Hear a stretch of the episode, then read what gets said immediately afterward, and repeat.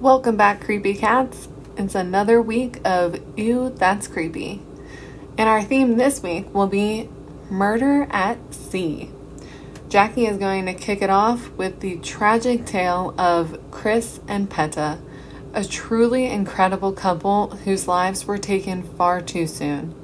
This story is dark and will discuss sexual assault and murder. Listener discretion is advised.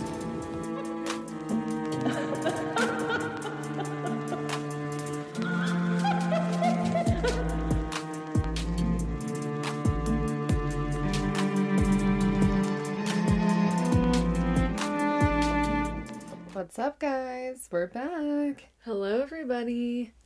Today we are back with another episode. In this week's theme, we are doing ocean murders. Ew. Yeah, That's creepy. it is creepy. So we're gonna be talking about some crimes, some murders that take place out Honestly- on the water. The ocean is one of my biggest fears, so oh, these Oh, stories really freak me out. Same, without a doubt. The ocean is so terrifying. So I could not even imagine. I mean, on, honestly, I would never go really on a boat or a cruise, something like that, because I just am really terrified of the ocean. But Yeah. for some people, that's quite enjoyable. It's like between the crime that happens on the ocean and your ship just like having something naturally happen to it out on the water. So it's just so much anxiety for me too. Same, same. It's like too many things at once. I feel like I would just combust. I wouldn't be able to handle it. right. But um, I guess we can get right into it. All right, Jack, tell it. All right, so I'm going to be telling the story of um, the victims are Chris Farmer and Peta Frampton. Peta? It's P E T A, is the way her name is spelled. That's cute. They're from the UK, so yeah, I'm not exactly sure. I should have watched an interview, but I, re- I read so many interviews with um, Chris's sister Penny. Actually, wrote a book that came out pretty recently called "Dead in the Water" Ooh. by Penny Farmer. So yeah, she is the victim of Chris, who's or uh, the victim, the sister of Chris, who's one of the victims. She wrote that book. It's on Amazon. Um, it is selling out like pretty quick, so I would say if you want to read it, get it while it's there. Okay, it has Penny. uh, good reviews too. So Penny Yeah. getting her pennies. Penny's getting her coins, and she wrote a book on this tragic thing. But I got a lot of information um, from that book, so I want to say that from the beginning because yeah, she deserves her credit. Good for her. But um, this took place actually in the seventies, like the actual crimes. So I'm just gonna do first a little background on Chris and Peta. So Peta, I'll just call her that. I'm really sorry if it's Peta, but Peta was the fourth of five children, and she grew up in Manchester, which was a suburb of Chorlton cum Hardy. And she lived across the street from Chris. People say that she was strong willed, um, kind of shy, but she was really, really close with her parents and her family. Chris was very intelligent, and at the age of 11, he won a scholarship to the Manchester Grammar School, which I guess was pretty prestigious. Damn. At 11? Yeah, he won like a, um, I think uh, like some sort of competition and won a scholarship to it. And then Okay. he also had a photographic memory, so that made him. so cool. I know, and that made him obviously very, very intelligent. And they also said he was really naturally adventurous, um, but in a smart way. He wouldn't take risks. He wanted to experience new things, but like he would plan stuff out. He wasn't really a risk taker. Okay. But he was really remembered for sticking up for others, and he wanted to become a doctor just because he was, I think, just such a nice person. He really wanted to help people. Chris sounds like the man, kind of. I know both of them sound amazing. He's smart. he sticks up for others. just just wait um until they get a little older. Their story is so cute. So Chris grew a love for sailing. His family would take regular sailing trips um on the Triader Bay. I'm sorry if I butcher this stuff. I'm so awful at pronunciation. But in the 60s, Chris worked at a unisex boutique and hair studio where he like that. really became um cultured and he cultivated his own style and people said he wore crop tops, had pierced ears and spray painted his cowboy boots silver. So he sounds cool as hell. He's fucking iconic. He is an icon. And the Wow. couple got together when they were 14. Um, everyone said they were a great match for each other. And this is so cute. They crossed paths and they together they made suede handbags and sold them Oh my god. before going to like off to school, off to university. So that was like how they made money. And wait, And they, got together. They lived across, the, street from, each other. Mhm. And then they got together and like were little boss babes and selling suede handbags that they made. This sounds like a liberal love story in yeah, the heart of right. They sound so, well in the UK. in the heart of the UK. in Manchester. I love this. I know they sound so cute. Um, they both enrolled at Birmingham University. He was studying medicine. She law. Iconic. Oh my gosh. They were remembered for throwing really great parties with a diverse crowd. That's literally what like a lot of the articles said. People who met them said that they were really really nice. Somebody who was interviewed who was a good friend of theirs said that he was saying this not just because like they passed away, but he said that they were genuinely two of the nicest people he had ever met. And they really, especially Chris, went out of the way for people because, yeah, he wanted to be a doctor. And I think Peta, like, was definitely super, super nice, but I do think she was a little more, like, the reserved one out of the couple. So, after going to school for a while, um, they wanted to take a year to just see the world and, like, reward themselves for, you know, going to school for so long Of course. and they wanted to travel abroad and they were going to start Oh. by flying to Australia and then they're going to make their way back to the UK like they were going to go to Australia in December and then the following December start ma- I make their way back to the UK. That's pretty far. I mean, yeah, it was a whole year that they were going to do this trip. And Chris had heard of like a 3-month program that paid British doctors to go and work in Australia. So he was like, I'm looking into that. Okay. And the couple had done a lot of traveling together. They had explored Europe, Morocco, and North Africa together. So it's not like this isn't their first rodeo, Wow. We As love a a couple, couple. that travels together. right? Especially if you're going to be spending a year somewhere, you need to like have done this You before. do. You need to have those experiences to test that person and see Yeah. if they're That's for sure. if they're still normal. yeah, but this they definitely this couple they seem like they're made to last because they've been together since they're 14 and now they're like going everywhere together. Love it. Um, yeah. So the last time Penny, Chris's sister, saw the couple was in December of 1977. Um, when the couple had spent times with both of their families during the holiday before they were gonna start their little adventure in Australia. And Penny remembers Chris.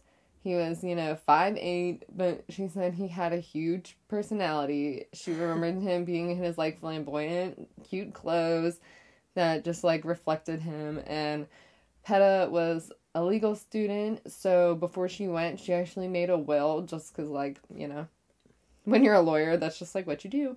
And she wrote in the will that she left her few remaining things that she would even have to her, quote, beloved friend Chris. So cute. That's the cutest thing I've ever heard in I my life. know. These two are just like adorable.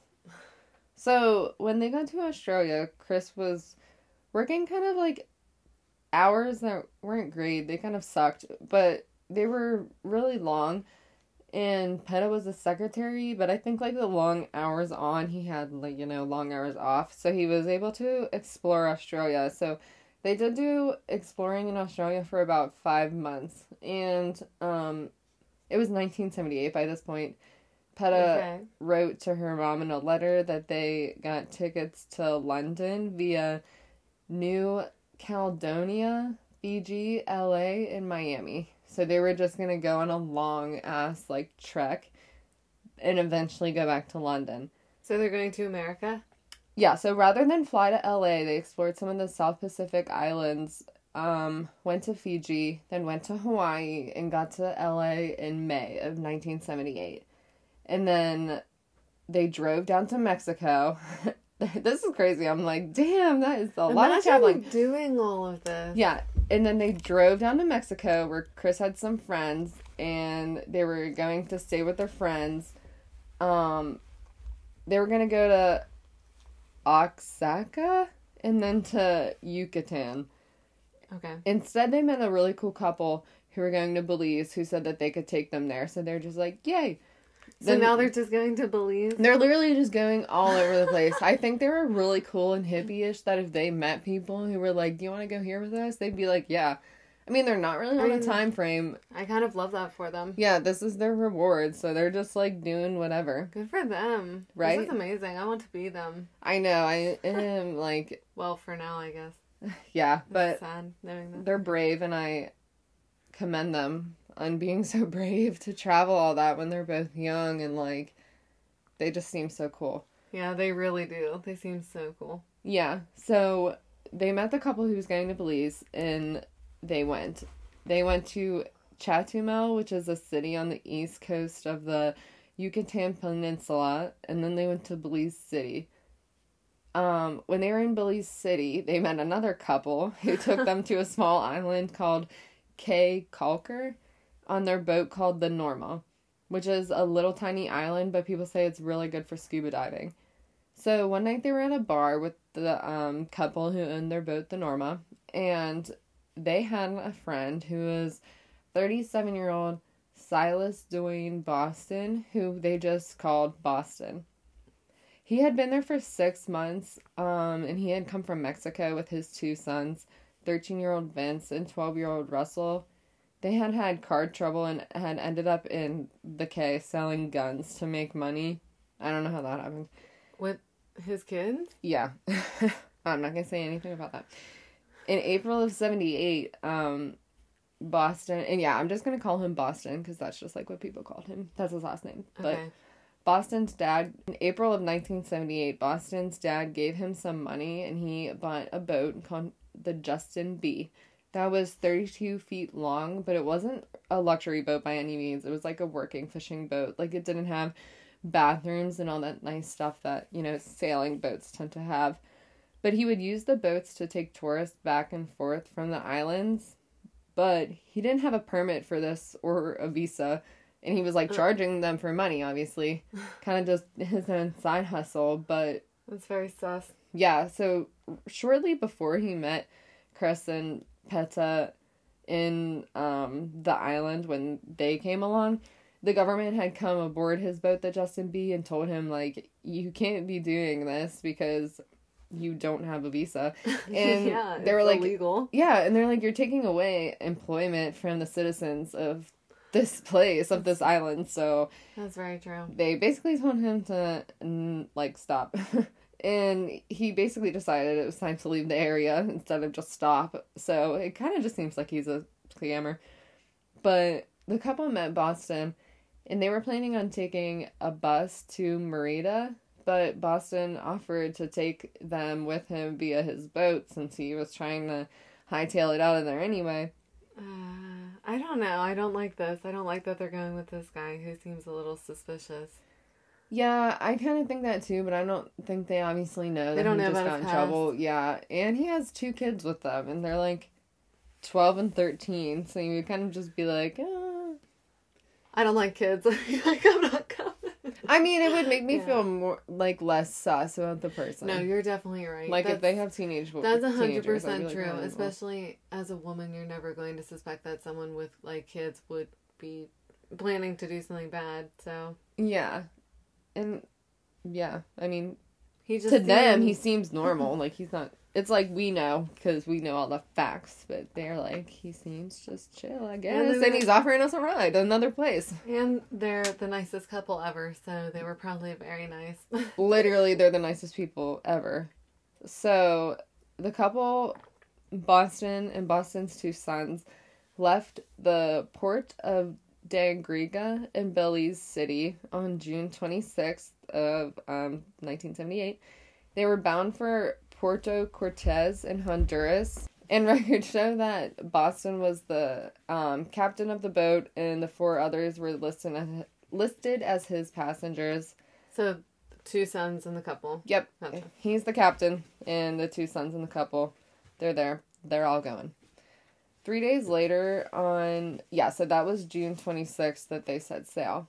Three days later, on June 29th, Peta wrote her last letter to her mother. Um, she said that there actually wasn't really much to write about because she was like, um, we're at sea. but yeah, Peta and Chris were avid about their whole trip, getting back to their parents, making phone calls, writing letters. Mm-hmm. They really were kept on top of it. So yeah, she wrote this letter and she's just like, you know, checking in. We're on this boat now with this guy. Um, they said his name and they said the boat's name and they said like where they were going and stuff. And she was like you know that's that. But she did say that boston um swore a lot. He cursed a lot and he would get violent especially like with his sons.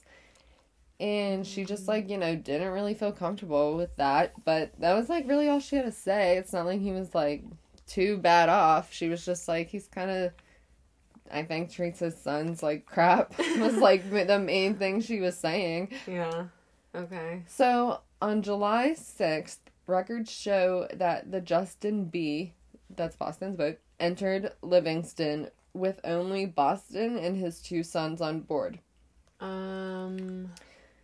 On July 8th, firefighters discovered two bodies floating in the Caribbean Sea off the coast of Punta de Manabique in, Guanta- in Guatemala. In their bodies, the bodies they found were hogtied, weighed down with engine parts, and the woman's head had a plastic bag over it. An autopsy showed that the cause of death was drowning.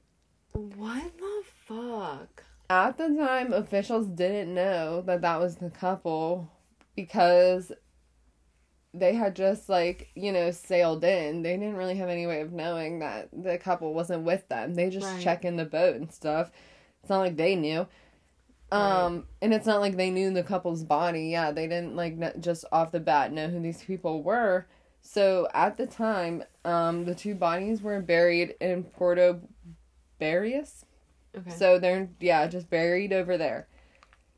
At like around this time too, the families obviously didn't receive any more letters from Peta, no more phone calls from Chris, so they are worried. And after months, they're clearly like, "What the hell?" So Chris's dad wrote um, a letter to the harbor master in Belize City asking for records of the Justin B because they got that letter from mm-hmm. Peta, that last one, that said the Justin B. Thank so, God she wrote that letter saying who they were traveling with. well, listen, because I wondered when I first started, you know, doing the story, I was like, well, how did she even sail it, send it though, if they're on the boat? Oh yeah. But I'll get to that. so, yeah, th- but they did, you know, they got the letter and they s- read in it that it said the Justin B. So, um, and it basically said, yeah, like it just had said it, that they were on it, Justin B with the dude named Boston. So Chris's dad wrote that to the harbor master in Belize City that he wanted records of the Justin B. And the harbor master replied and said that the couple had been on board when the boat took off, but there was no records of them on the boat returning. So further investigations had found that the couple had secured visas for Honduras, but had never entered the country. And you know, that was like the plan that Boston had told them that they were going to go to Honduras. So yeah, they had gotten their um, visas for Honduras. Oh no. So by October of 78, Boston had been located by authorities in California. Mm-hmm. He was clearly brought in for questioning because, yeah, it was on record that he's the last person seen with the couple. When he was interviewed, he was like evasive. He didn't really, I don't think really like cared too much, but wasn't so sus. He basically had just said that the couple had made it back to Guatemala with them, with him, and he was surprised that they had not returned like to the UK or gotten in touch with anybody since. Oh yeah, fucking right. Like I know, right? Seriously. That's always just somebody's excuse, like, oh, I don't know what happened. But Manchester police actually allowed Chris's father to call Boston and talk to them himself. I mean, this was the 70s too. I don't think investigations are anything like that what they are today. So they just let Chris's dad True. call Boston himself and like ask him about it. And Chris's dad said that Boston seemed arrogant on the phone, kind of cocky. And um that just like furthered the family's suspicions, obviously Of course. that Boston had something to do with it. So the formal investigation though seemed to really be going nowhere. Like Chris's dad was the only one like doing anything, and I think it was because like they really didn't have like they had no physical evidence. It's just circumstantial, and it's in the seventies, and I think it's a tough. Like it's in Guatemala. Dudes in America, Right. victims are from UK. Right. It's like all this stuff, which I'm sure investigators are like, this too much. in the 70s. I mean, they should still try, but at this point, it's the it's not going too far. Chris's father actually worked for BBC at the time, so he had a really good relationship with the press. Ooh. He talked to the press and asked them, you know, to get this story out, and he wanted to raise awareness for the story. He wanted people to know. Hell yeah. An American man named Dr. Tom Lane responded to Chris's dad's pleas on BBC for help, and he asked a friend of his to um, investigate it. He had a friend of his in Belize, and he, you know, called him and was like, "Can you please like investigate it?" And the dude was just like, "Sure." You have friends So- everywhere. Yeah. So Dr. Tom Lane's friend finds out that um in January 1979 a priest in Guatemala Guatemala Guatemala. Oh my god. Literally what I sounded like. A priest in Guatemala told the family that the bodies yeah, bodies of a couple had been found the previous year. So this is the first time that the family's hearing that bodies were discovered in the Caribbean Sea. They're like, you didn't know that we were searching this entire time. I you know, didn't right? see us. You didn't see people. Yeah, they're like, why would that would have been nice to know, police. According to the FBI on April 10th of 1979, the bodies were exhumed and they were posi- positively identified as Chris and Peta through dental records. Hmm. I know, so tragic. By May, the Manchester police asked the United States police to investigate on their own. Penny claims that the U.S. police did a poor job of investigating and didn't make any steps in the case because there wasn't any crime scene or evidence and it was circumstantial and it happened on the water. So it's like basically they can't even locate exactly where it happened. And it really doesn't surprise me that the U.S. police would not want to get involved I that. just, I just don't understand how. but it's still annoying because it's so obvious. I don't understand how there's not enough. How the simple fact that they got on his boat, they were supposed to be taken to a certain place. Yeah. He showed up without them, and then they they were were, gone. found tied. They were found murdered in the sea.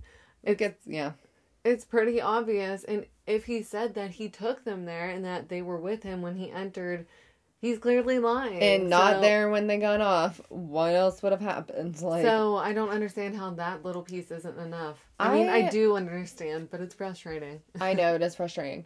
But so they're like investigating this in 1979 and Boston actually flees. He was fluent in Spanish, which is kind of how he like made his own way doing all that traveling in Guatemala before. But he fled to Mexico and like just wasn't seen or heard from again. With his son still? Actually, that's a good question, but I believe so. Yeah, I think he just was like out. And yeah, authorities just couldn't locate him or anything. Damn it.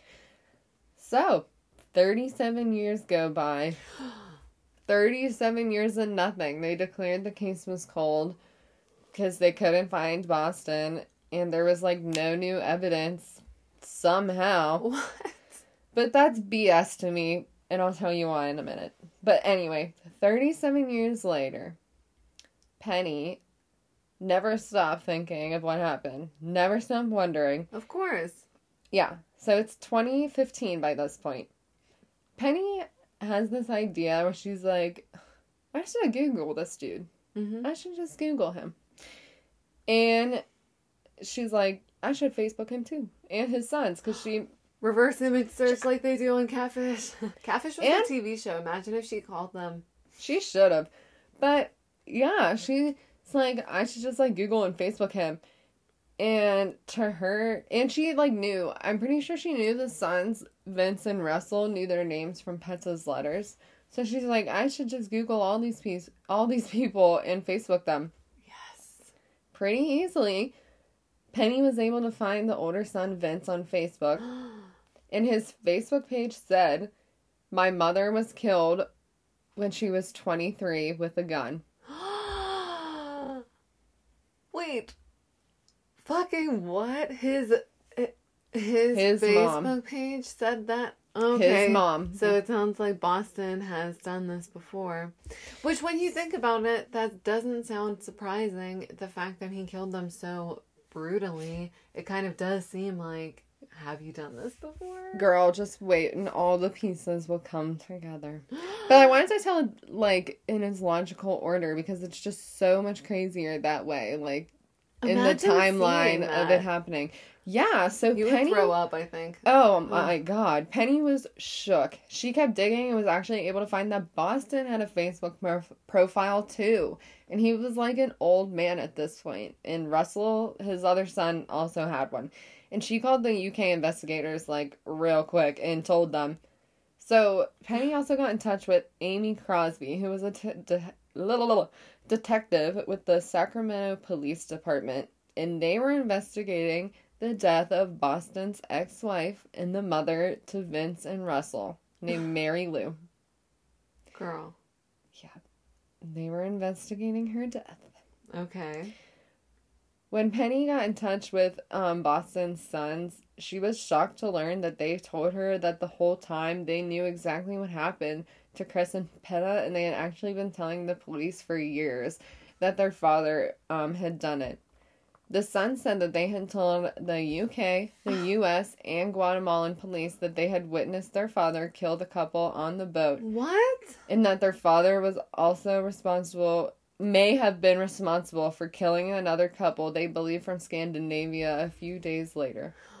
Ew, I'm pissed. So, Penny Change that to the name of our podcast. this Ew, podcast is now ew I'm pissed off.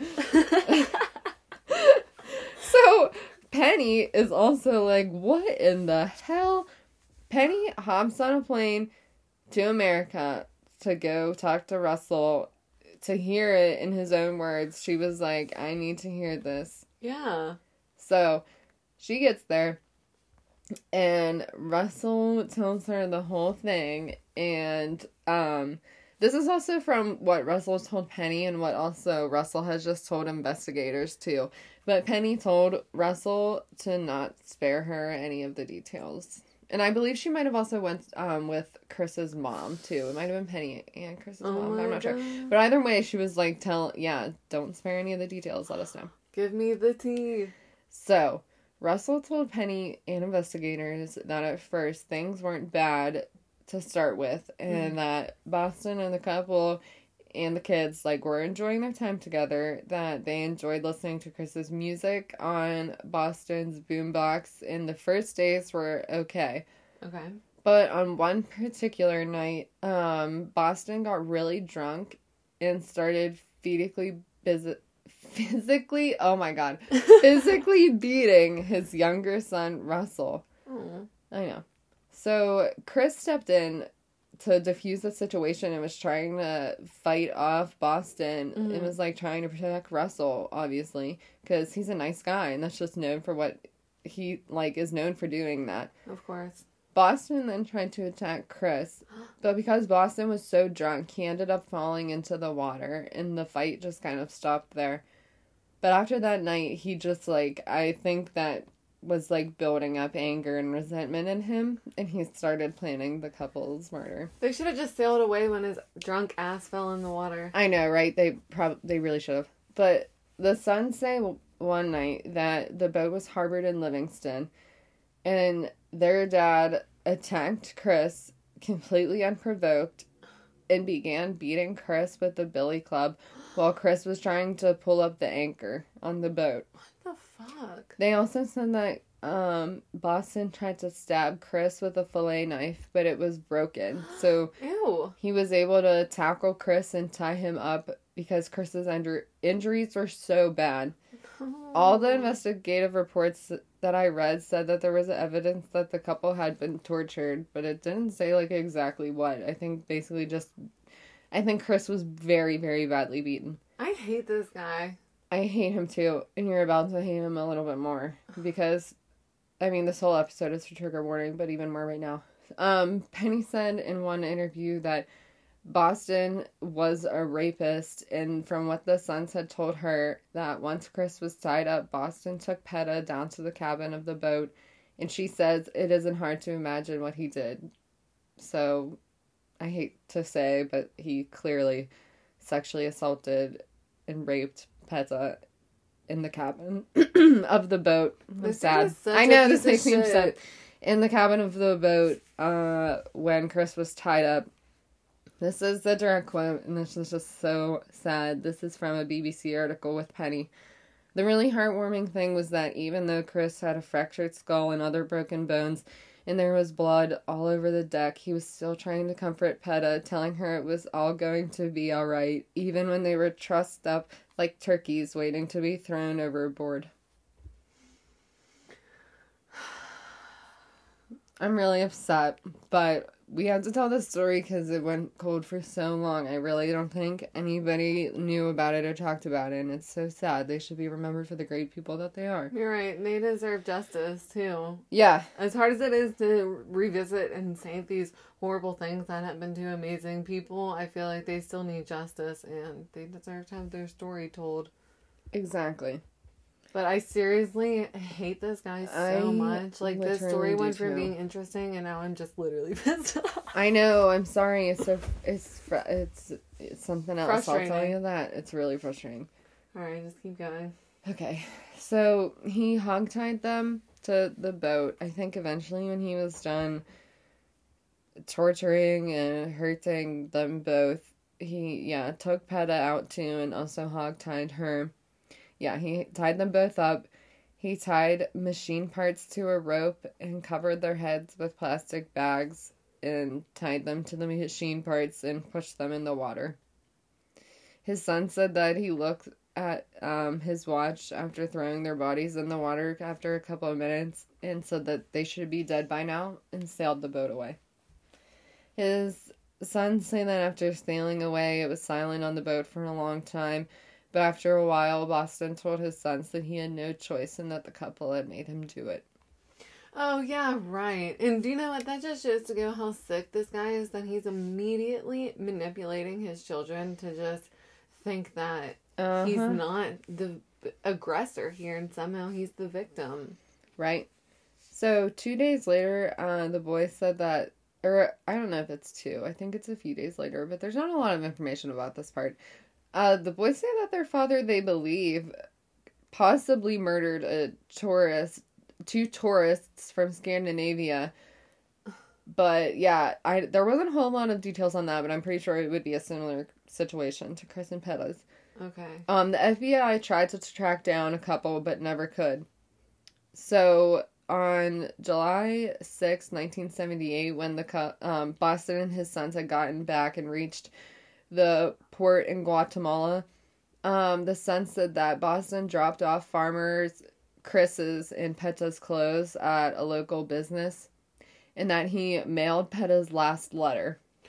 So he mailed it when he had gotten to back to the port that day. And the letter was actually postmarked July 18th, um, which was 10 days after the couple's bodies were found. You know what? That is your karma because you the- mailed that right? letter. You literally Uh-huh. mailed the letter that sealed your own fate. I thought that. It's like, you shouldn't have said anything, you. That's literally the ass. karma that you get right there, and your stupid ass for doing that. And Right? So it really is. You know, he sent that letter when they got back and he sold their clothes, and uh, that letter came back to bite him.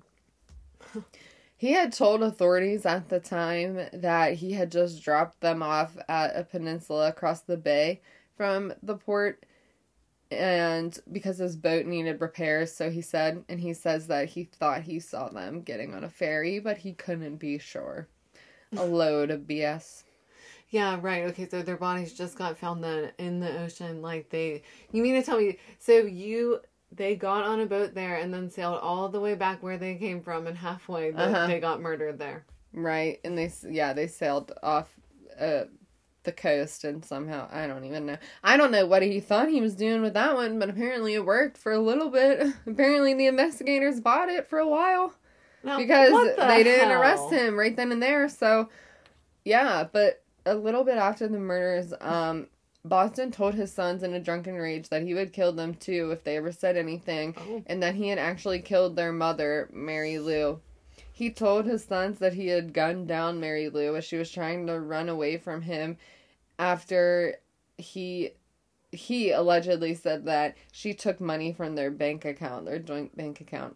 He's a monster. Yeah, so he shot her when she was trying to leave him. And at the time, he had told investigators that she took the money out and ran off with another man, A likely story. which is a load of BS. yeah, I'm sure we're all very quick to believe that. right? He also told his son Russell that he killed 33 people, which Russell also told Penny. And it is in one in some reports I don't know like how people know this, but they say that one of Boston's traveling companions said that in the 90s Boston had told him that he had killed tourists for fun and he was laughing about it. Ew. Ugh, I'm getting just so upset. Like, I know. I'm sorry. But what kind of human being does this? Yep, so all this information was relayed to Penny in 2015 by the Sons. She told the investigators, And these poor children. right? She to- told the investigators, and Boston was eventually tracked down to a nursing home in California. Um, he had complained of having no friends, and he was in bad health and couldn't travel anymore, and he was like sad and lonely. Oh, boo Which, yeah, I kind of don't really feel bad for him. And a person who worked at like the nursing home that he was at set up a Facebook page for him when he was there. So that was how, you know, he got the Facebook page. So on December 1st, 2016, Boston was charged with two counts of homicide for the deaths of Chris and Peta, and he was located at Paradise Ridge Post Acute Facility in California, which was, yeah, like a nursing home type facility. This is nuts.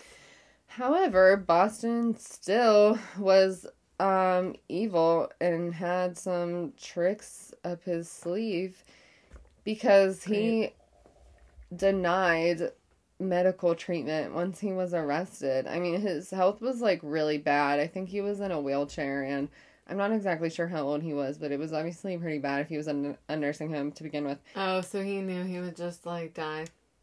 Basically. So he was strapped to a hospital bed, his organs were failing, and he exercised his right to withdraw medical treatment. And in April of 2017, he passed away. And on April 24th, 2017, Penny received the news that he was dead. Penny was very upset and mad, and obviously she thought that he took the coward's way out. But she was happy to, that her 93 year old mother finally got all the answers. Because sadly, I'm almost positive Chris's father passed away and didn't get the answers he wanted. But After all that work he did too. I know, but Chris's mother, at least, she finally figured out what happened.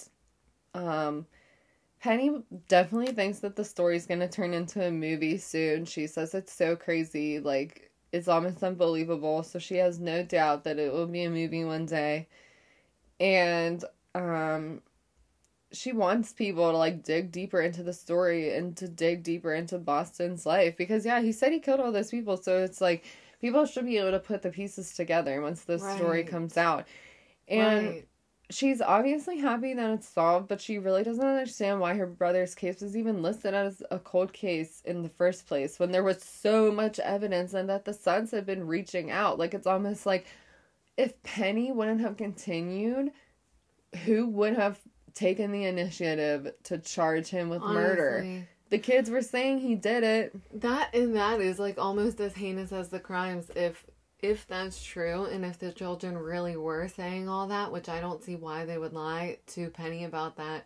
That is just uh, why I want to know. Like, there needs to be honestly justice for that simple fact that it was listed a cold case for all these years, and Yeah. she basically solved it because why were those why were those accounts not taken seriously by the children? That is frustrating as well. I literally don't know. It's like really. Because, you know, like when you think about it, it's the simple fact of if he would have gotten charged back then, maybe someone else, maybe someone else's death could have been prevented if he really was a serial killer like he claimed. Oh, for sure. Yeah, he has killed 33 people or however many people he's killed. I'm sure he did it after getting away with their murder. And she could have gotten justice. He could have been in jail for all those years. Like, there needs to be some accountability for whoever worked that case, and kind of seems like they didn't do the best job. I know, and it's sad because I get it's the 70s, so it obviously isn't the same type of investigations now, but it's in it's like America, the UK, and Guatemala, but it just is sad that it's like seems quite obvious of who it was then, and it's mm-hmm. only confirmed that it's the same exact person now. Right. And what I mean, he never got a fair trial, so it's not like we can say what forensic evidence they may have had, but it seems like the evidence they had all these years was there, and it just took someone, Penny, to connect all the pieces. And the children to just be able to tell their story to someone who would listen. But I have to believe that's something else. There had to be more evidence for the police to even be investigating Mary Lou's murder. Yeah, yeah, I would like to know that story as well. But I think more information will continue to come out about this guy. I mean, that was only yeah in 2017 that he passed away. So I think like more stuff. There, I couldn't find any podcast that had covered the story yet or anything really. The only thing that I saw that covered the story was a bunch of articles in um, Penny's book. Okay. So hopefully more. I know, poor Penny. I hope But I'm glad people- she is telling her story and there Same. should there should be a show or a movie about this because that's how maybe someone in another country or a tourist would be like, I did see that guy with that couple and then they went missing. I remember that when I was like however old and yeah, someone it rings a bell. Or someone could have been like, I had friends who went missing after they went on a boat with like this person or something. So I feel like there should be some attention called to that as well. Me too. I hope the story gets more popular. I really, really like that story. Like, I mean, I don't really like it. I like that she got justice in the end, but boy, did it piss me off along it's the way. It's so annoying. I know. Like you just want to like, "Ugh, I know. what a, a cruel, cruel person. I know. Ugh.